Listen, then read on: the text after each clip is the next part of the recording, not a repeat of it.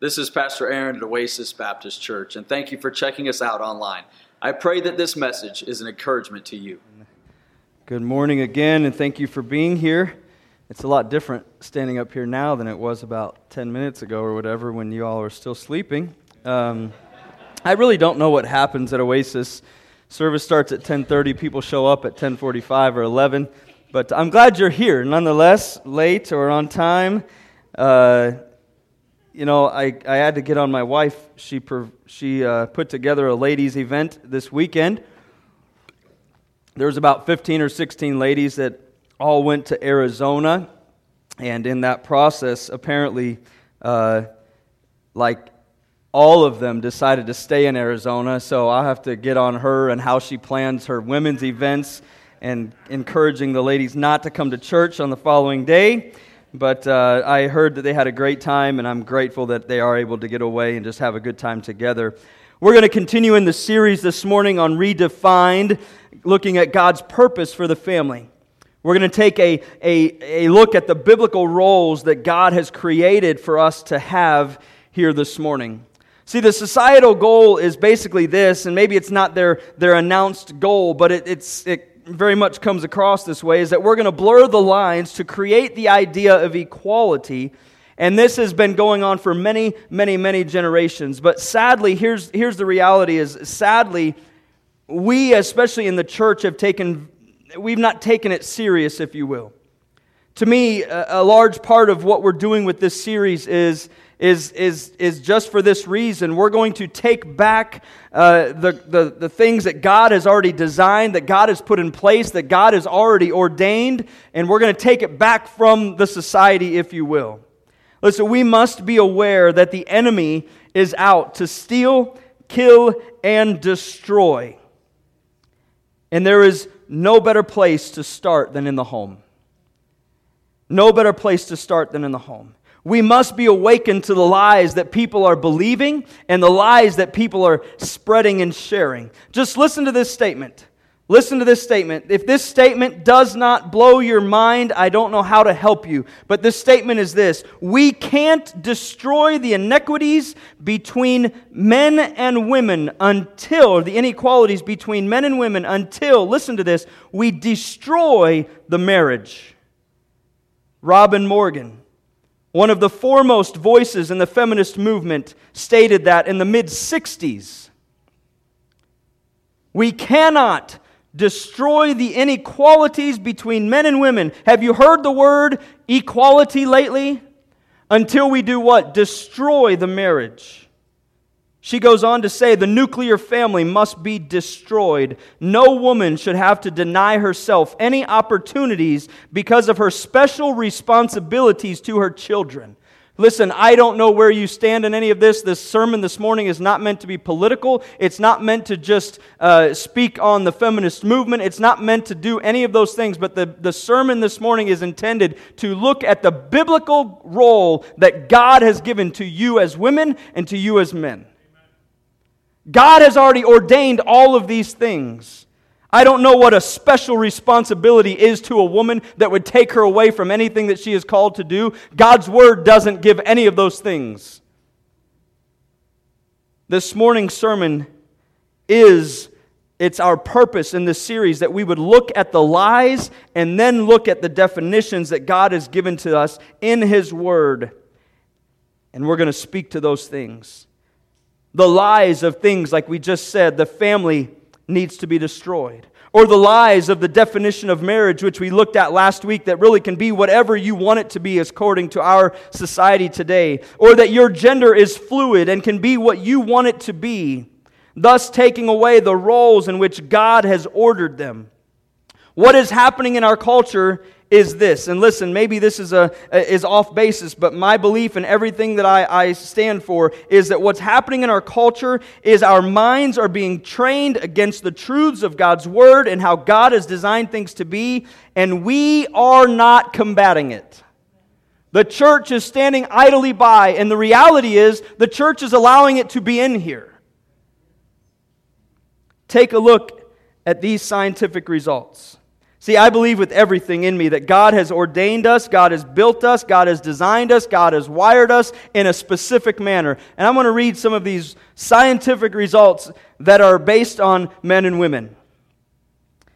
The first one is this it's a functional magnetic resonance Ima- imaging of men and women under stress showed the neuroscientists how their brains are diff- respond differently in stressful situations.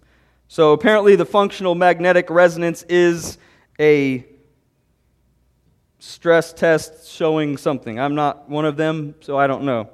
But here's what it showed under stress, men, they increased their blood flow to the left orbitofrontal cortex, which suggested activation of the fight or flight response. In men, when you are put under stress, we want to fix it. We want to take it head on. We want to fight it. Or we get to the place and we're like, I'm not messing with it.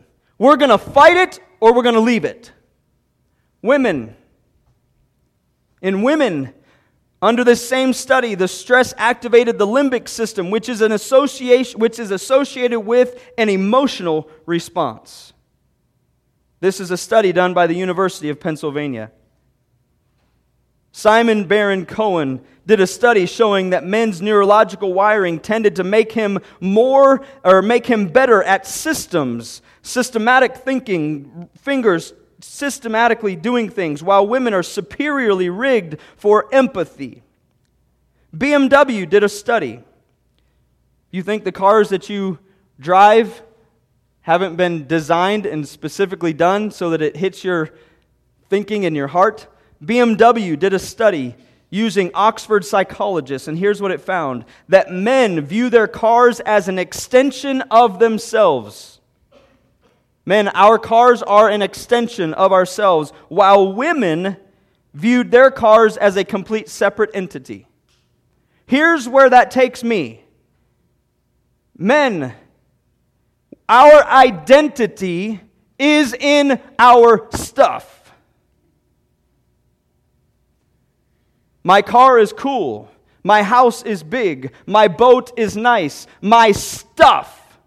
We are identified with our stuff. Men, when we get together, we handshake, we talk names, and what is the ver- one of the very first things that we ask? So, what do you do? Our identity is in those things. Women, your identity is right here. Well, not here, in you. It's in yourself, it's in your person. It's the makeup, it's the hair, it's the beautification that you do. It's all of those things. So for a man, his car is an extension of him. Look at what I have. For a woman, it's just an ex- it's an earring, it's an accessory. Because your identity is right here. It's in who you are physically. It matters. God designed us to be different people. Our brains are uniquely created by God. Men, you have about 6.5% more gray matter. I have no idea what this is. It's called thinking matter.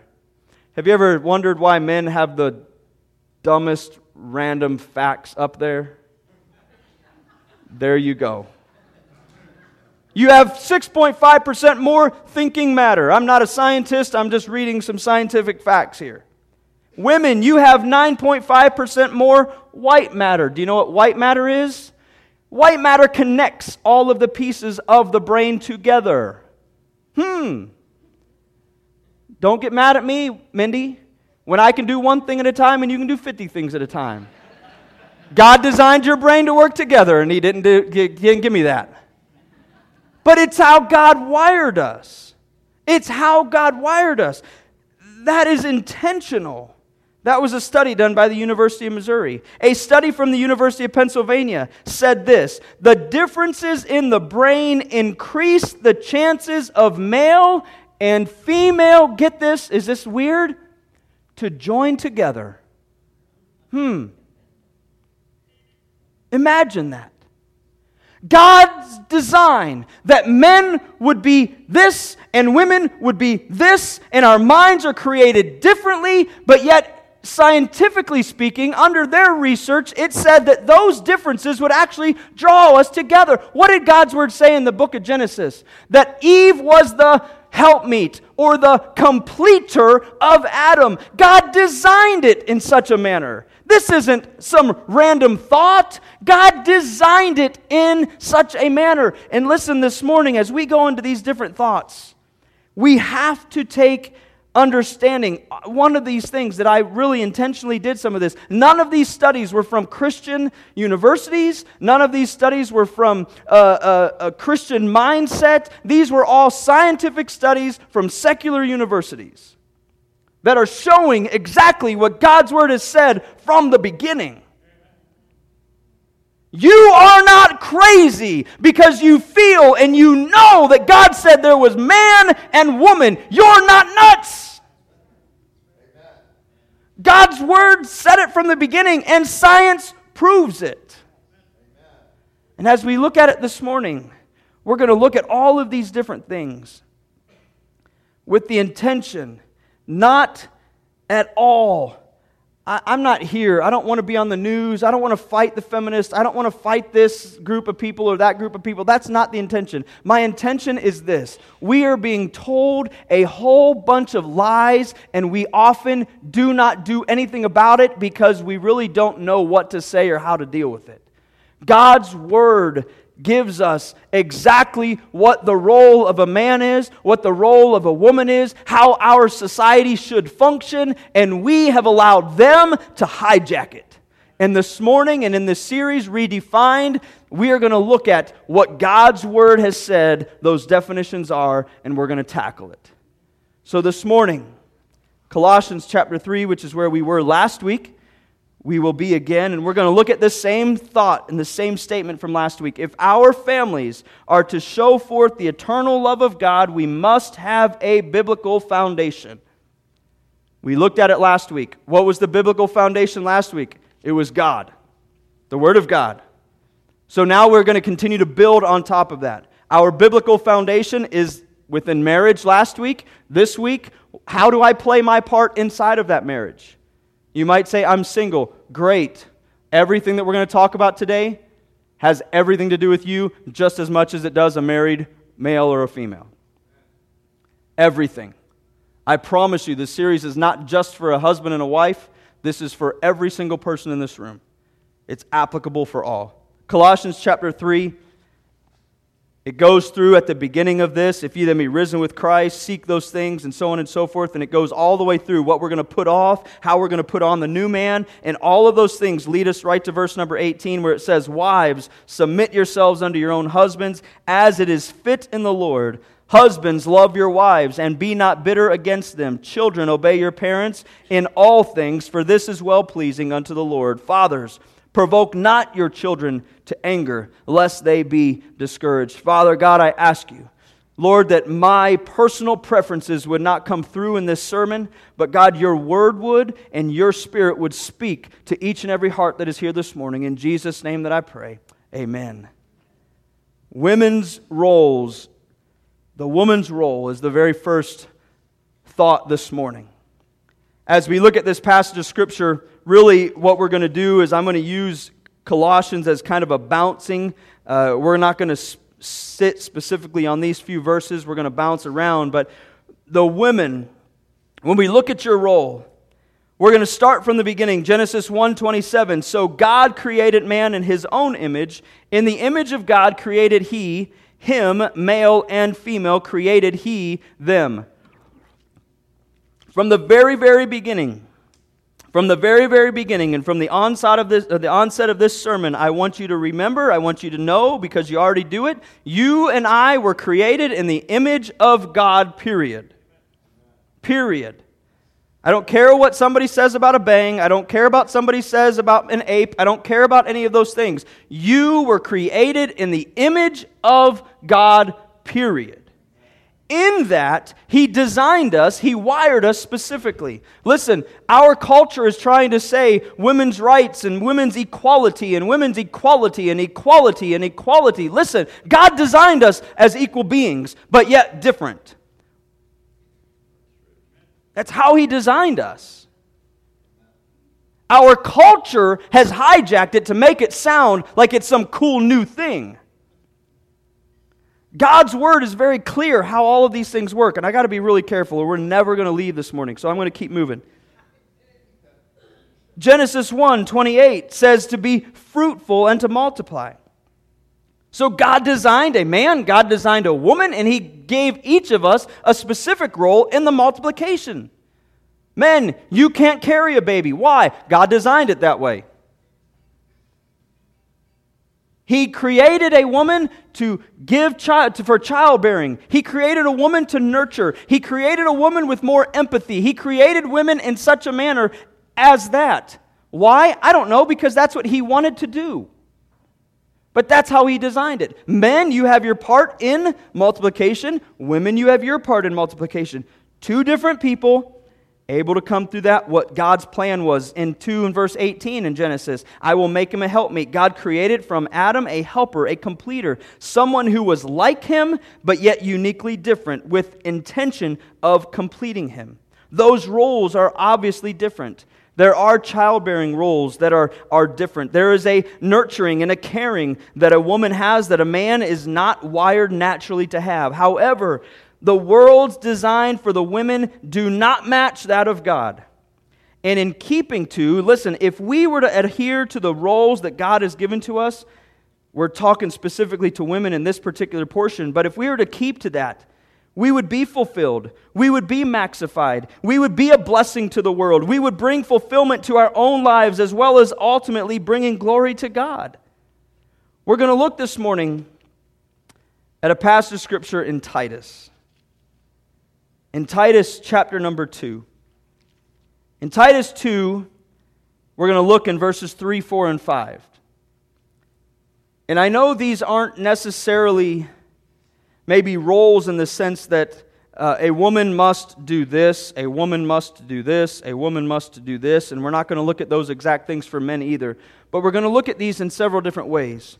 It says this in Titus 2, verses 3, 4, and 5. The aged women, likewise, that they be in behavior as becometh holiness, not false accusers, not given to much wine, teachers of good things, that they may teach the young women to be sober, to love their husbands, to love their children, to be discreet, chaste, keepers at home, and good.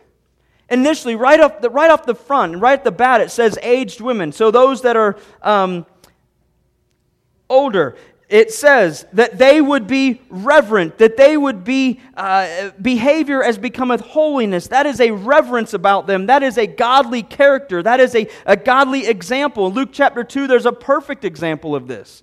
In verse number 37, Anna, who was a widow of about 84 years old, she did not depart from the temple, but what did she do? She served God with fasting and prayer night and day.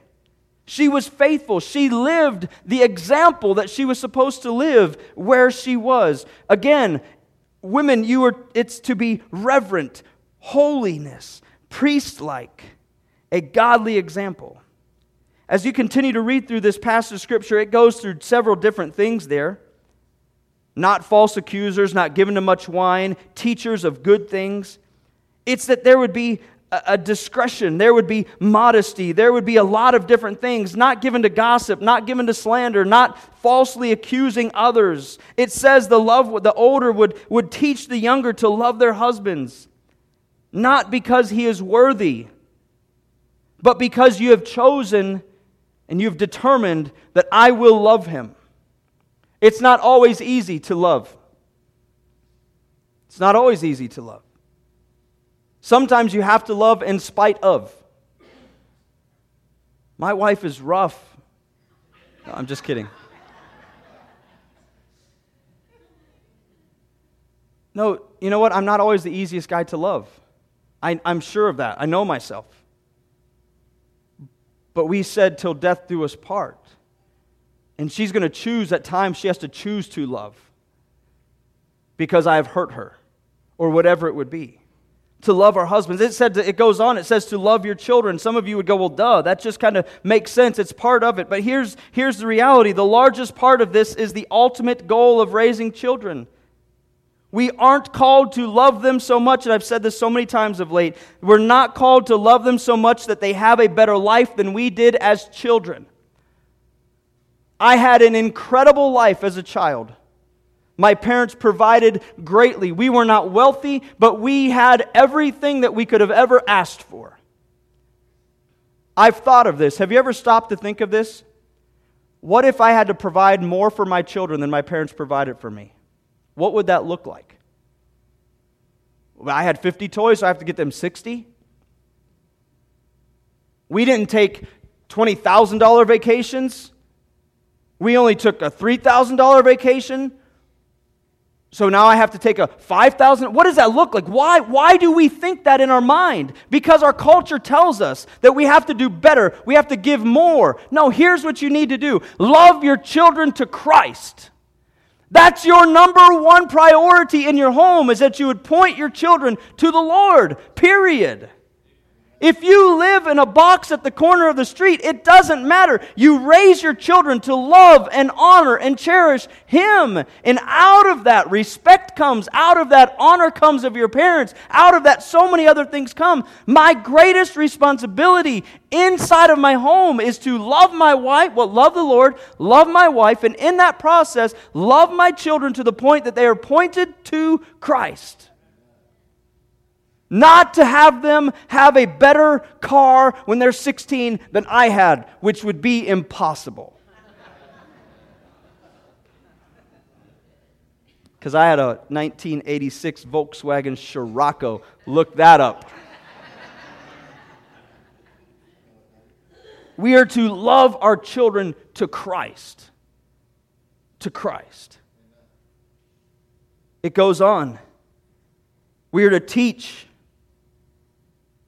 the older would teach the younger to love their husbands, to love their children, to be discreet, to be chaste, to be keepers of the home. So we're to, you're to be discreet, sensible, pure. This is in all manners of life morality, modesty, not drawing attention to oneself. We talked about this probably about a year and a half ago or so when we looked at Timothy, where they were wearing the gold and it says not to have braided hair. And so many people look at that and like, what? I'm not allowed to braided hair?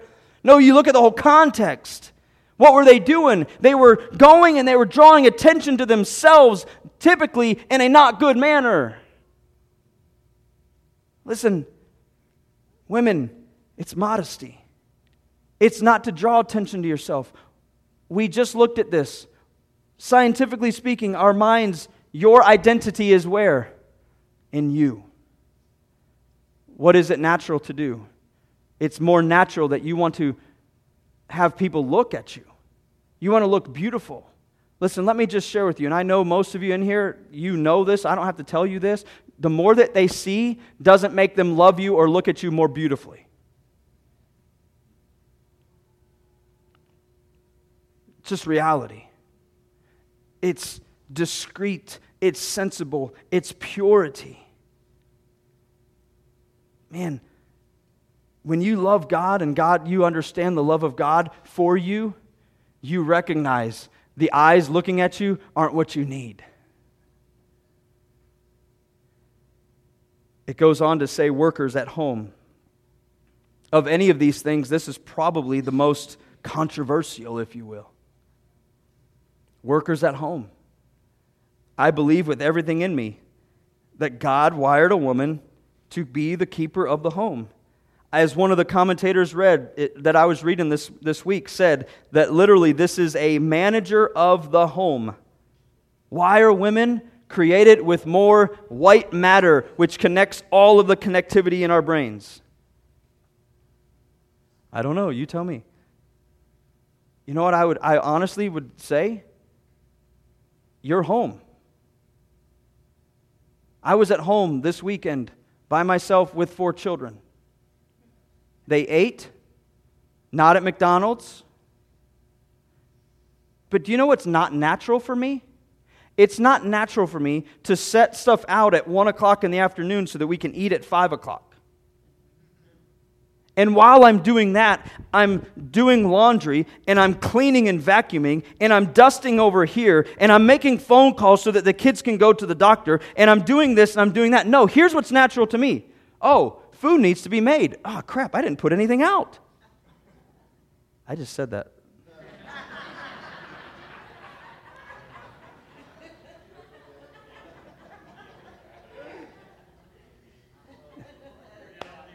Isn't that awesome? And all you guys are like, anyway. So, but that's my, that's not natural to me. If I did it every day because I was put in that situation, would I? Yes. I would learn and I would adjust and we'd make those things. But God wired you in a different manner than He wired me. And so, as we look at all of these things, this is not saying, I, I've said this publicly. I'm not one of these people that says, women, you have to work outside of the home. I'm not one. Listen, if you stay home and you're able to stay home, praise God. Don't feel less of a woman.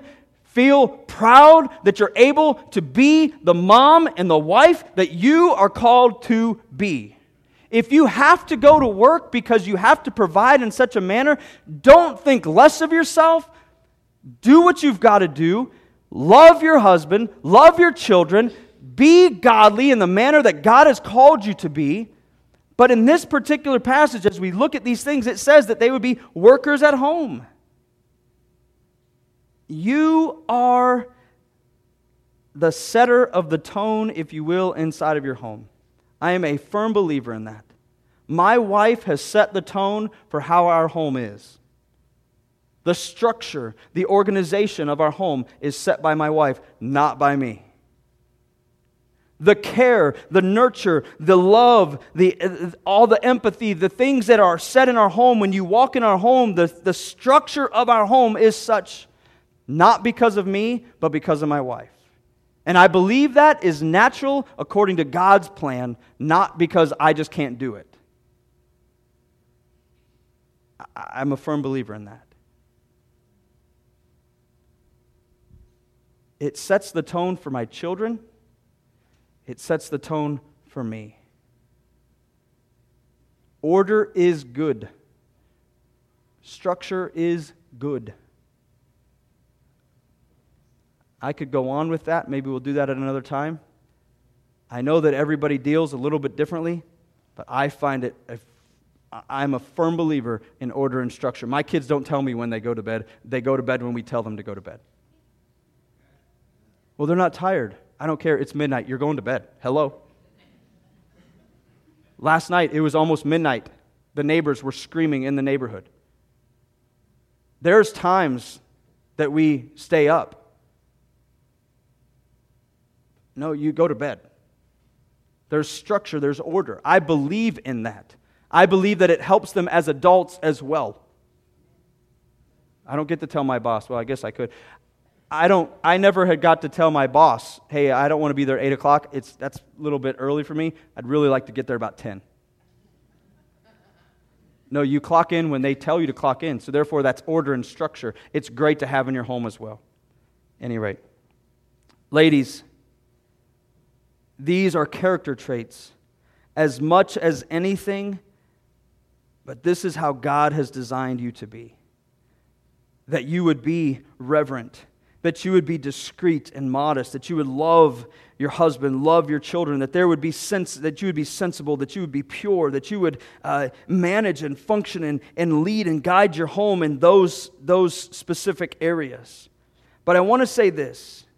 In Genesis chapter 3, it says this And I will put enmity between thee and the woman and between thy seed and her seed, and this becomes prophet, prophetic here a little bit, and it, and shall, it shall bruise thy head, and thou shalt bruise his heel. But it says this Unto the woman he said, I will greatly multiply thy sorrow and thy conception. In sorrow thou shalt bring forth children, and thy desire shall be to thy husband, and he shall rule over thee. Listen, I want to I want to point this out for one reason and one reason only, and then we're going to go to the men, is this. There's a reason why culture says there's a men versus women attitude. Here's why. In sin, God said there was enmity between man and woman. In sin. Eve never had a problem with Adam being the head of the home until when? Sin. Because in sin, there became jealousy. In sin, there became pride. In sin, all of these things. And it says that there was enmity between the two of them. And then it goes on to say, what? That in thy desire shall be to thy husband, and he shall what? Rule over thee. Our culture has so jacked these things up that ruling is somehow I control my home and I tell my wife what to do, when to do it, how to do it, and what she'll wear while she's doing it. There's nothing in Scripture that says that's how we are to act. Nothing. But in sin, Eve wanted to usurp the authority of man because why? That's what we do in sin. That's how we act. I'm better. I can, you don't need to tell me that. I can do that on my own. And so, why do we face the things that we are facing this morning? Sin. Because God, in sin, there was enmity against the other, and now Eve no longer wanted Adam to say, hey, this is, this is, what's, this is, this is how we're working. Did Eve ever look at Adam when he was tilling the ground before sin and go, uh, you're wrong? No. Well, they may have. I don't know what their discussion was. But there was no, there was none of that. It was perfection. She loved that he loved God, and as God as he loved God, he loved her in the manner that he was supposed to, and she desired to be under his headship. She desired that. Why? Because God created her in such a manner. Because they completed each other. It was in sin that that broke off. Men, I really should have done this different, Dan. We should have done like a whole service on just, there's so much. Oh my word, I'm hoping I'm going to get done. Men, I feel like I've cut out like 20 pages of notes that could have been in there.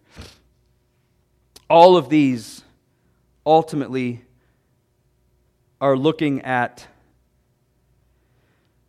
the reality that we are to abide in Christ and that Christ is the foundation of all of this.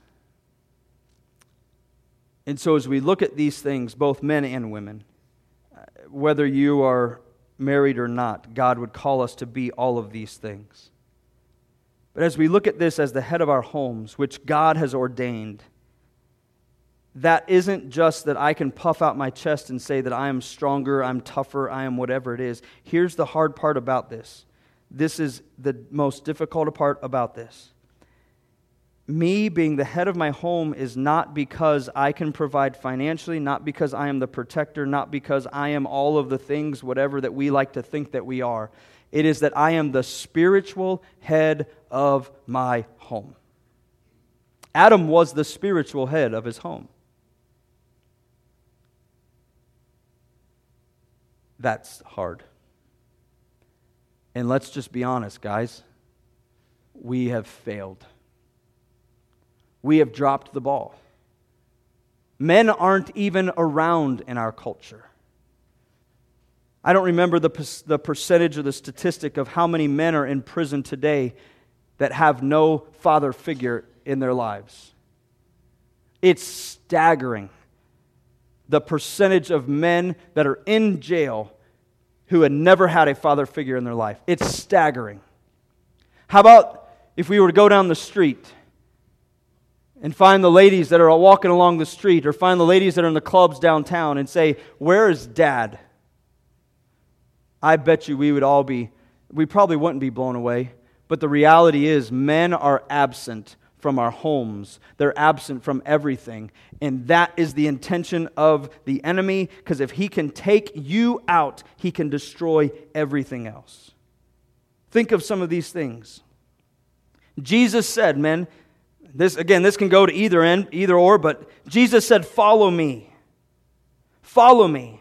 That is to drop everything and come. Luke chapter 14, Jesus said, If anyone does not hate his own father or mother, it goes on to say, he cannot be my disciple. Peter was asked if, if, if he wanted to leave in John chapter 6. As so many people, there was floods and floods of people, and they were all leaving after Jesus had spoken. And Peter, Jesus looked at Peter, Hey, do you want to leave? And he says this, Where am I going to go? You have the words of eternal life. And I would ask you this, man, where else can you go? Your job does not have the words of eternal life. Your things that you like do not offer you the words of eternal life. Nothing offers you the words of eternal life except for Him. Why then do we point to every other thing to give us the guidance and the structure that we need? We have left Him. And in that process, we have destroyed homes, good Christian homes, people inside of our churches. It goes on in another passage of Scripture, as we'll see here. In chapter 2 or chapter 3 of 2 Timothy.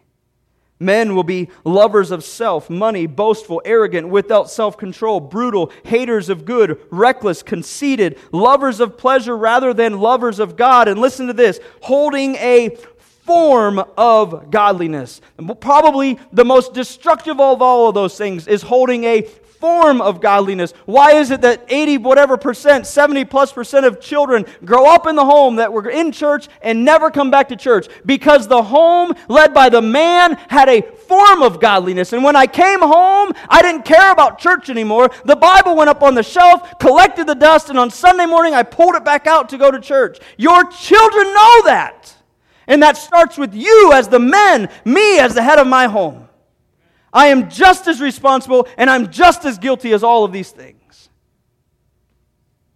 Men are no longer men in our society, and really, if you stop and think about it, you're not even allowed to be men in your society. We wouldn't even know what to do if a true leader walked into the room.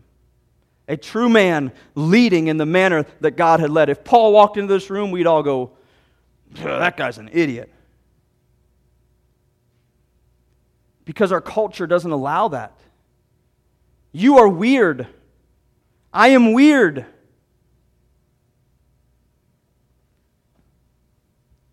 The family is being wrecked because we are not being the men that we need to be. The home is wrecked by the enemy attacking the men. And listen, it says all of the things that you want to hear. Yeah, go ahead. It's okay, guys. In the younger generation, it's cool. Hang out on your game system with all your buddies for the next four hours. Seriously? Honestly? That's normal. Normal.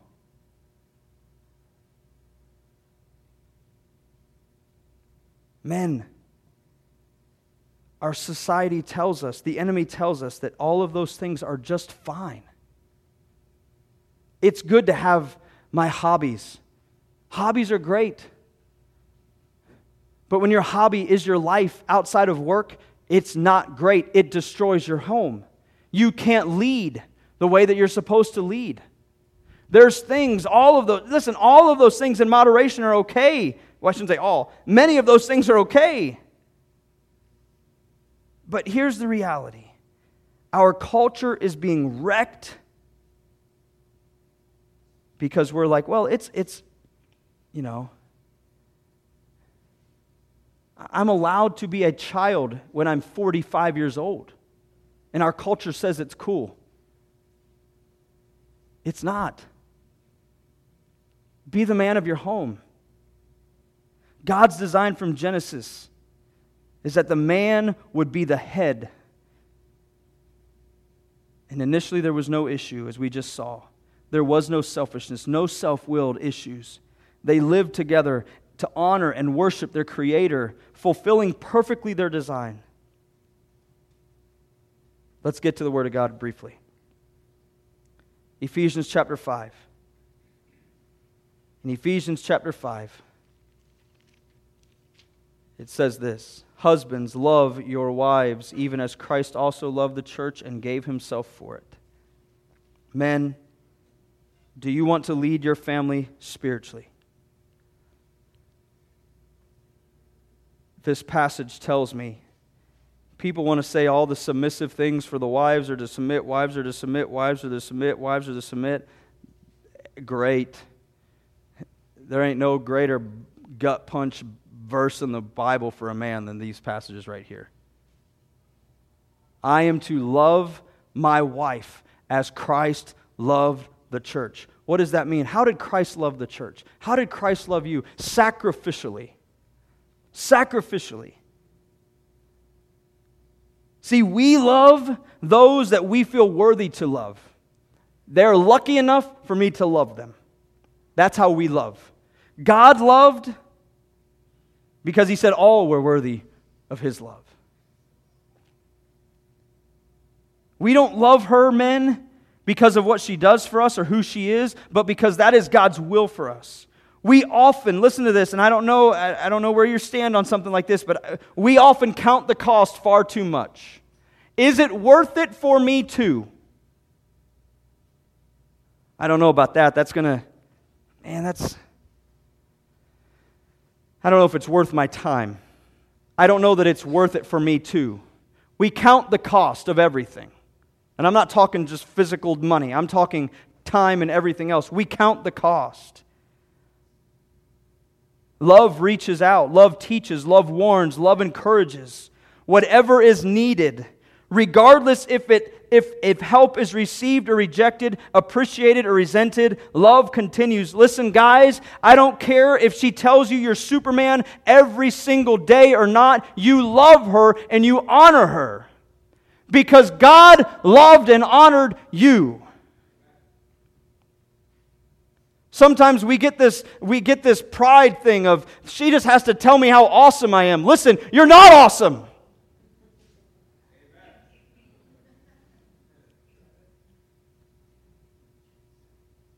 We're not. I'm a scumbag jerk. That's who I am. Fortunate enough that a Savior came and sacrificed for me that I could be pure and clean internally and have a hope of eternity. That's who I am. But after I served my wife for so long, and then she doesn't tell me how amazing I am, I'm like, you know what? This isn't even worth it. Why do I do that? Because God said to love her and to give yourself for her as He gave Himself for the church. That's why. I don't care what the world tells you. We should not care what the world tells us. This right here is all that we need. Don't listen to the garbage that is out there. We have so gave in to all of this stuff. The last several months have been tough. You know what? Maybe divorce should happen. Are you kidding me? It's easy. No, God said to love her as He loves the church. Sacrificial love. He goes on, 26 and 27. And guys, if this does not, if this doesn't hit home, that He might sanctify and cleanse it with the washing of water by the word, that he might present it to himself a glorious church, not having spot or wrinkle or any such thing, but that it should be holy and without blemish. Listen.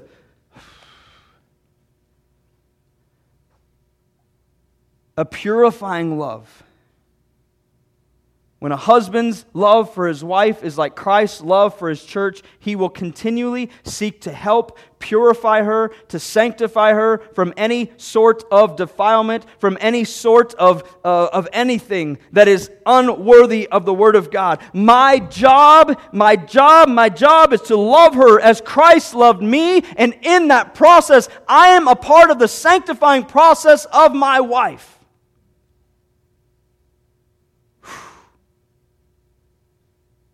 Man, that's crazy. I just said it. I'm a dirtbag. Yet a part of my Christ like love, a part of me being a believer, a part of me following after Christ, a part of what I am to be as a husband is that my life is to encourage her to be more sanctified, to be more pure. If I'm to love like Christ, what did Christ do? Christ shed his blood sacrificially, which did what? It purified me. God's word said it washes me white as snow. His love did that for me. When I said, Yes, I need you. That's my job. That's my job. And I'll be honest, I failed. Man, so many times, so many ways, I have not made her a better individual because I've allowed stuff in that is not protective of her, that is not purifying of her.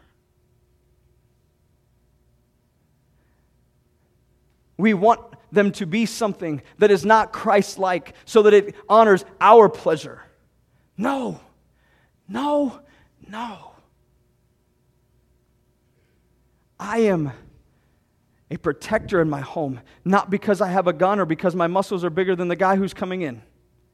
I am a protector, spiritually speaking. I am a provider, spiritually speaking. I am all of those things for the spiritual well being of my home. Why? Because I need her to be who she's supposed to be, and my job is to encourage that in her. I said it last week. There's been so many times I've felt guilty because I haven't done it, and I've watched her faithfully every morning reading the Bible on the couch. And I've gone downstairs and I'm like, man, and I didn't do that this morning. She makes me better. Hopefully, I make her better. God's word says that it would be a caring love. A caring love. We would love our wives as our own bodies. He that loveth his wife loveth himself. Caring we should be concerned about her as much, if not more, than our own selves. We would strive to keep her from harm, just as we don't desire to be in harm's way. We provide strength, encouragement, comfort, and all things that we are capable of providing to the best of our ability. A husband's greatest motive for loving, purifying, protecting, and caring his wife is Christ's love, purifying, protecting, and caring for his own bride, the church. Men, I don't know where you're at. All I can say is the guy you look at, man, I've failed so often in that right there. Often. Wives, submit. I didn't hit on that at the very beginning. Men, you want a wife who would submit to you and say, I'm proud that you're the leader and the head of my home. Make God head. Do some of those things. Love as Christ loved. Sacrifice the way Christ sacrificed. Purify your wife the way Christ purified you to the best of your ability. Walk and talk and do the things that God has called you to do. Listen, your wife, I promise you, I promise you, I promise you, I promise you, the lady that sits beside you desires to be led by you in a godly manner. Because why? That's how God designed us. The strongest woman in this room wants a man to stand beside her and to lead her. I'm not saying that because I'm some sexist of a man. I'm saying that because God's word has said it. God's word has said that this is how the order was intended and this is how the order was structured. And here's the problem we as men have not led, so somebody had to. Somebody had to. And we've allowed our culture to say how that will happen. This morning, honestly, there's we should have done two completely different services.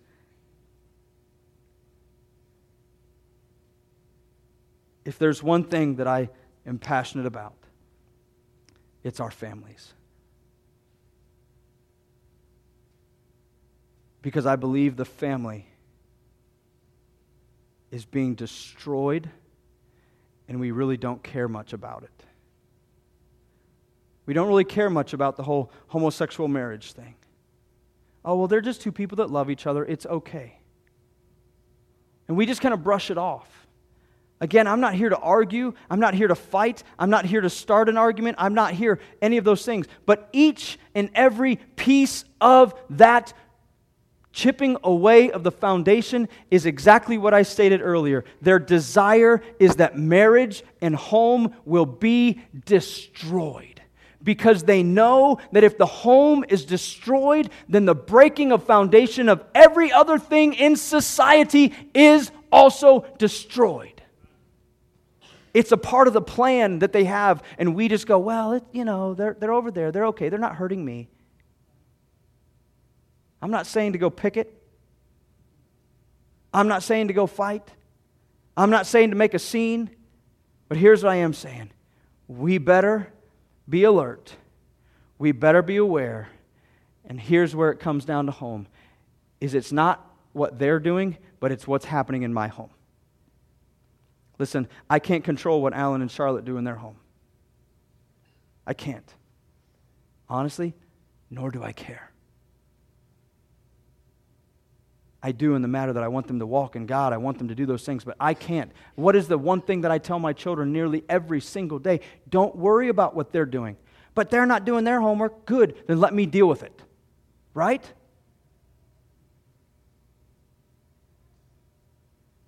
All the while, our homes are falling apart. But we're worried about what they're doing over there. Listen, don't. Here, here's where it's at. Right here. Wives, let me ask you. Women, let me ask you.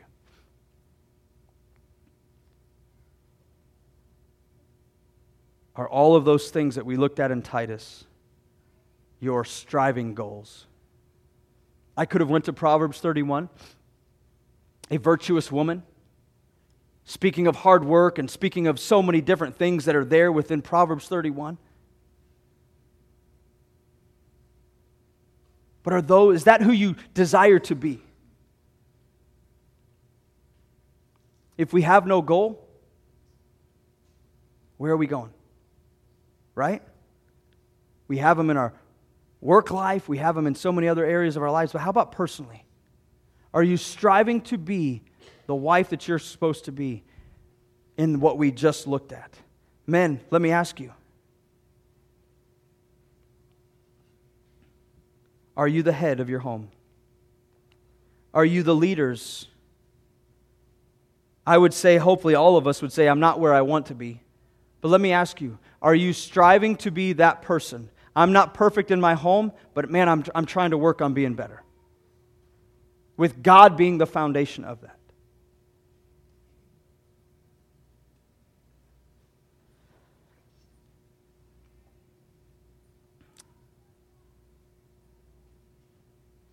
Maybe I would ask the question of just like I ask every week salvation. Do you even know Christ as Savior? Have you put God first in your life, in your home, in your marriage, in your search for a spouse, etc.? Man, I'm going to ask you this this morning as we go to close. Maybe today you would say, I accept the challenge to be the man in my home. You might even, you might even say, I don't even know what that means. But I want to be that. I want my wife to look at me and say, and I'm proud of that guy. Not because he works hard, not because of all of these things, but man, that guy is growing spiritually, and I've never seen him like that before. I want that out of that. Maybe you would say, That's, I want to be that. I really do. I don't know what that looks like. Man, we want to help you. We want to help you. Women, have you accepted that you're the, the keeper of your home? That you're the one who's setting the tone? That God has wired you in such a way to, uh, to, to lead in that area of the home? That you are coming alongside of your husband as a support and as an encourager and to, to do those things? Maybe you as a woman in here are sitting in here saying, "Well, I am the I am the type A. I am the strong personality in our home." That's great. That's awesome.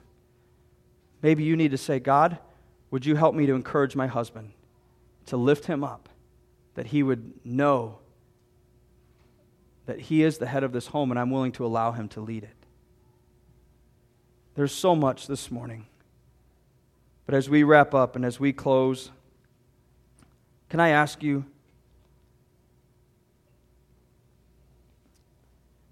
In a time of closing and as a time of invitation, maybe you would say that you don't know Christ as your Savior. Would today be the day that you would ask Christ to come to be the Lord of your life? But the majority of the people in here know that. And I'm going to ask you this Would you, as a man, lead your wife, your family, Maybe you're a single guy in here, and you would come and you would say, This is what I'm going to be as a husband.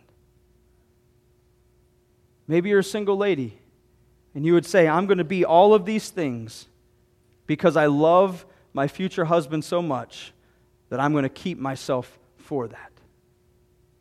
But maybe this morning, you would just simply say, Men, I'm willing I'm going to grab my wife's hand and I'm going to go forward, and we as a family are going to pray.